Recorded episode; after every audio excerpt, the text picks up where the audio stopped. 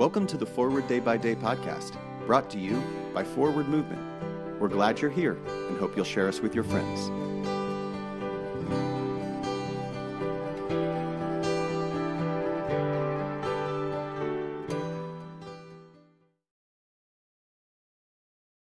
Today's Tuesday, July 27th, 2021. Today, the church commemorates the feast of William Reed Huntington. Today's reading is from Psalm 62, verse 6. For God alone my soul in silence awaits. Truly, my hope is in Him. I recently read that our brains think four times faster than we speak, meaning our minds are narrating messages at the speed of 600 words per minute. No wonder quieting my mind and soul into a place of silence and stillness seems impossible. My head is often jammering with worries and nonsensical thoughts, future planning, past dwellings, to do lists, and troubleshooting. I forget that God is my rock, refuge, stronghold, and salvation. I wonder if Jesus thought of this prayer after he fed the 5,000 and went to the mountaintop to pray. He'd gone to the shores of Galilee to get away from the crowds and to rest. But of course, they ran ahead of him and were already there waiting.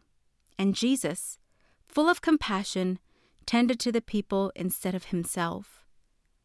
But I imagine after the crowds dispersed and the disciples drifted out onto the water, Jesus walked up the mountainside, breathing deeply, quieting his soul. There he met one on one with the Father, in silence, full of hope despite the trials that lay ahead. Pray for the Diocese of East Carolina in the United States of America. And today's moving forward. Consider a change of scenery to help you find rest. I'm Fidela Werner, and it is my pleasure to read this month's Forward Day by Day Meditations, written by Jenny Currier. A prayer attributed to St. Francis. Let us pray. Lord, make us instruments of your peace. Where there is hatred, let us sow love. Where there is injury, pardon. Where there is discord, union. Where there is doubt, faith. Where there is despair, hope.